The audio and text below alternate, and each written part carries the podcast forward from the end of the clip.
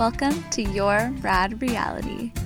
This is a podcast that's dedicated in guiding you in the creation of your own joyful life, a life that you genuinely love, and a life so authentic to you that it pumps you up to get up every morning to live. Together, we will unpack everything you need to let go of, everything you need to let in, and everything in between.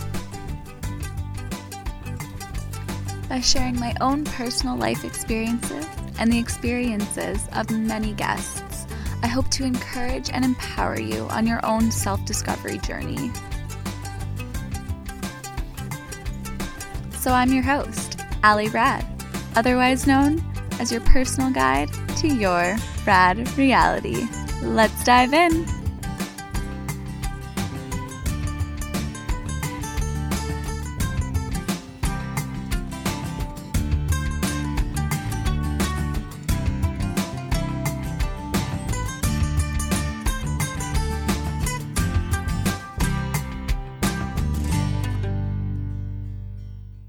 Hello, hello, you incredible humans. Welcome to episode nine of Your Rad Reality podcast.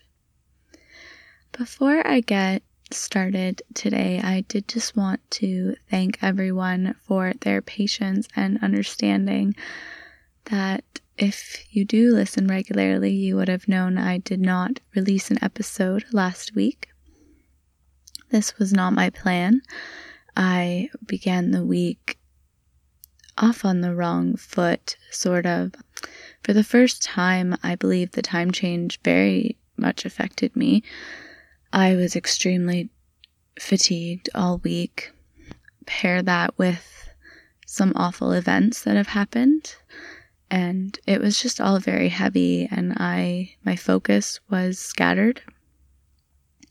And as much as it hurt me to not be consistent for my listeners and for myself with the podcast, I listened to my body and my soul and my mind for what I needed to survive the week. And the list that I needed to get through the week, Your Rad Reality podcast episode, did not make the cut. And so with me talking about this, I thought it would be a great idea to use this as a topic of self-care. And the thing about self-care is society has this thinking that self-care is mostly spa days, facials, going somewhere on a vacation, getting pampered. And while yes, these are versions of self-care one hundred percent, I feel it taints the whole concept of self-care a little bit, because self-care is so much more than pampering yourself. It is so much more than a spa day. Those things can one hundred percent be self-care, and they can enhance your self-care experience, but self-care is so much more powerful than that. And I think it's important to discuss that self-care is not just something you do on a specific day. It's something that is consistent in your life. It's kind of like the relationship that you have with yourself. How you care for yourself on a daily basis. And yes, some days that looks like giving yourself a facial or a nice hot bath or going to a spa with your girlfriends or your male friends. Some days that looks like that. But some days self-care isn't as picture perfect. Some days self-care is crying on your bedroom floor. Some days self-care is putting your hair in a ponytail because you don't have the energy to brush it. And some days self-care is learning to love yourself when you really don't like yourself. or just learning to love yourself when the world is heavy. So self-care comes in many different packages. And I know a while ago I made a story on Instagram, and a lot of people commented, but it was me, a day off from work. I hadn't showered, my hair was greasy in a messy top bun. I was in Christmas clothing, I think, in February, January. And I was talking about how that I was performing a self-care day, and my self-care that day, it looked like I ate ice cream for breakfast. I binge watched a bunch of Christmas movies, and I just hung out with my cat. I, I laugh at it now, but I think it's important to emphasize that that is what my body and my mind and my soul needed that day. And yeah, ice cream for breakfast is not healthy, but my body didn't need to be taken care of in a health matter that day. It needed to just do what I needed to do to get through the day. And I think that is part of the foundation of self-care, is knowing what your body and your mind and your soul need that day, and knowing it and then actively responding to it. Giving yourself what you need. And I know that that can be hard, especially in today's society where we are a go, go, go society. And so it can be hard to listen to ourselves, and it can be hard to pause and reevaluate what we need. But that's the importance of self-care. Because the most important relationship you will ever have in this world is with yourself.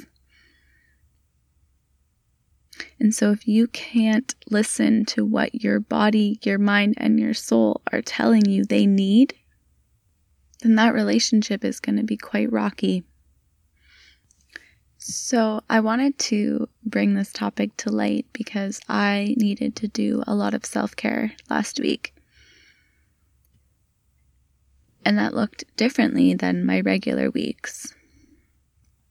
I napped quite frequently. As I said, I did not release a podcast episode. I let the dishes build up.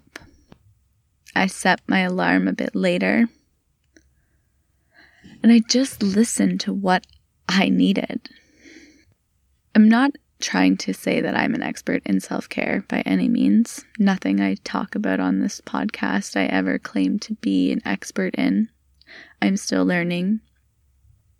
But I wanted to give you all some tips on what I have learned about self-care, and I just hope that any of it resonates with you. So, as I've said, I believe self-care is a triangle of body, mind, and soul. A lot of us seem to focus primarily on the body. So this is things like being pampered, having a bath, you know, getting a pedicure, getting a facial. A lot of the physical traits surrounding the body. I love these. I love how you need to listen to your body. Although I do think some people need to realize that self-care can be more than that when it comes to the body. This could be having a glass of water when you wake up, which we all should do anyways, but sometimes we don't. And your body could be telling you that it needs this if you wake up with a dry mouth, or you're feeling dehydrated, or you have headaches frequently. So self-care for the physical body can also mean just eating healthier or exercising, switching up your exercise routine. Maybe you do high intensity workouts and your body is really sore one day. Maybe it's telling you to focus on doing some yoga or just some light stretching some days. So this is the body aspect of self-care. Listening to what your body is telling you it needs. Because your body is your temple. It is the only one you get. It is your only true home. So listen to it. It will tell you what it needs. Then we have the mind. This one I feel gets a little bit more complicated for some people. But my tips and suggestions for self-care of the mind is definitely journaling. I know that people talk about journaling quite frequently. And some people are intimidated by journaling. Being a writer, I've never experienced this myself, but from what I gather talking to people, people just don't know what to write when they're journaling. And my advice to you is it doesn't matter what you write. It's more of a brain dump to give your mind some sense of peace. Some ideas of journaling, if you do struggle with finding something to write, is you could start with gratitudes, so things that you are grateful for in your life. You could do I am statements, affirmations, or just start writing about your day, how you're feeling. Start writing about the room you're in even. Like, it doesn't matter what you write, but I promise you that once you start writing, it will flow much more naturally. I feel I'm actually going to start putting together some journal prompts for people, sharing them on Instagram and my website, so you can stay tuned for those if you feel that that will help you. Paired with journaling, my other tip for mind self-care is meditation.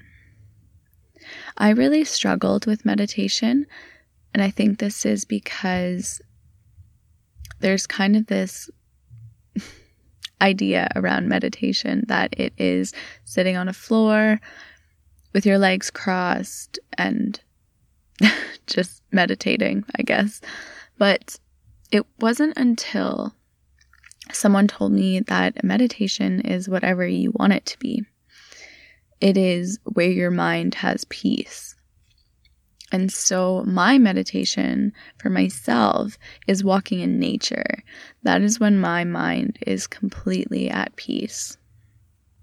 And so I stopped trying to meditate on my yoga mat and follow deep breathing exercises because that wasn't for me. That was actually giving me more anxiety.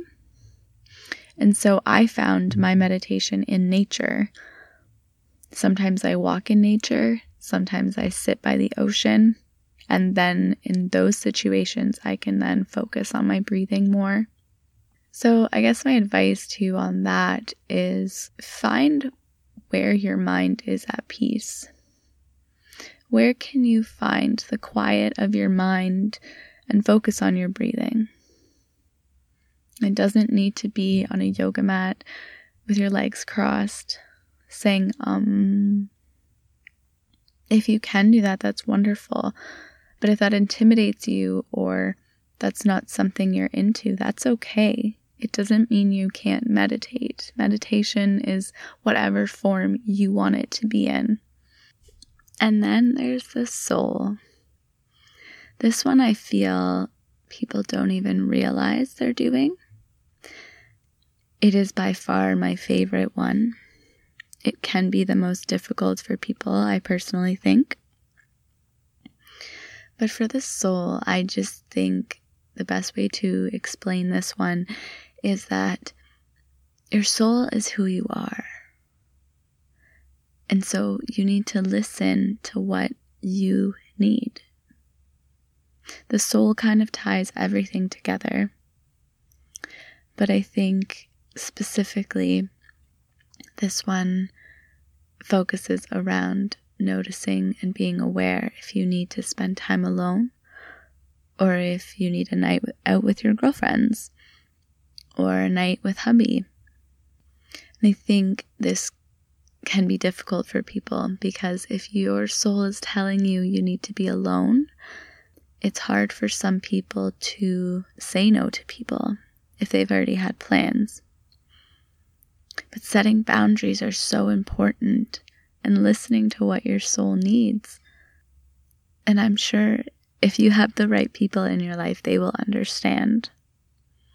And just be open with them. If you feel comfortable, realistically, you don't owe anyone an explanation for anything in your life, but be open and honest with them. It might end up helping them realize they need to listen to their soul a bit more as well. So that is all I have for you today.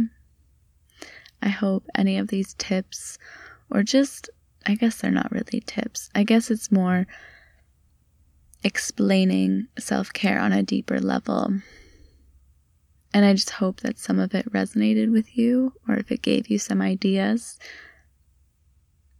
But most importantly, I just hope that it encourages you and empowers you to listen to what you need to survive. Life isn't just about survival. It's about living. But if you don't focus on the things that you need to survive, living is so much more difficult. So I hope you live in peace with your body, your mind, and your soul, and that your whole self-care package is a journey you enjoy. And so before I end this episode, I did just want to touch base, as in my earlier episodes, I talk about my free download of four weeks of rad living. And I finally am going to do a group event, I guess we could call it. Um, I'm going to do my four weeks of rad living starting April first. And no, this is not an April Fool's joke. And I am encouraging anyone who is feeling kind of blah, needs to focus a little bit more on their self-care, to do the four weeks of rad living with me. So if you're interested, go to www.allie-rad forward slash freebies to download your copy of four weeks of rad living. You can print it out, you can keep it on your computer. There's a task a day I'm going to be sharing on my stories, on my page, about doing all the individual tasks, and I encourage you to do the same and tag me, and we can support each other.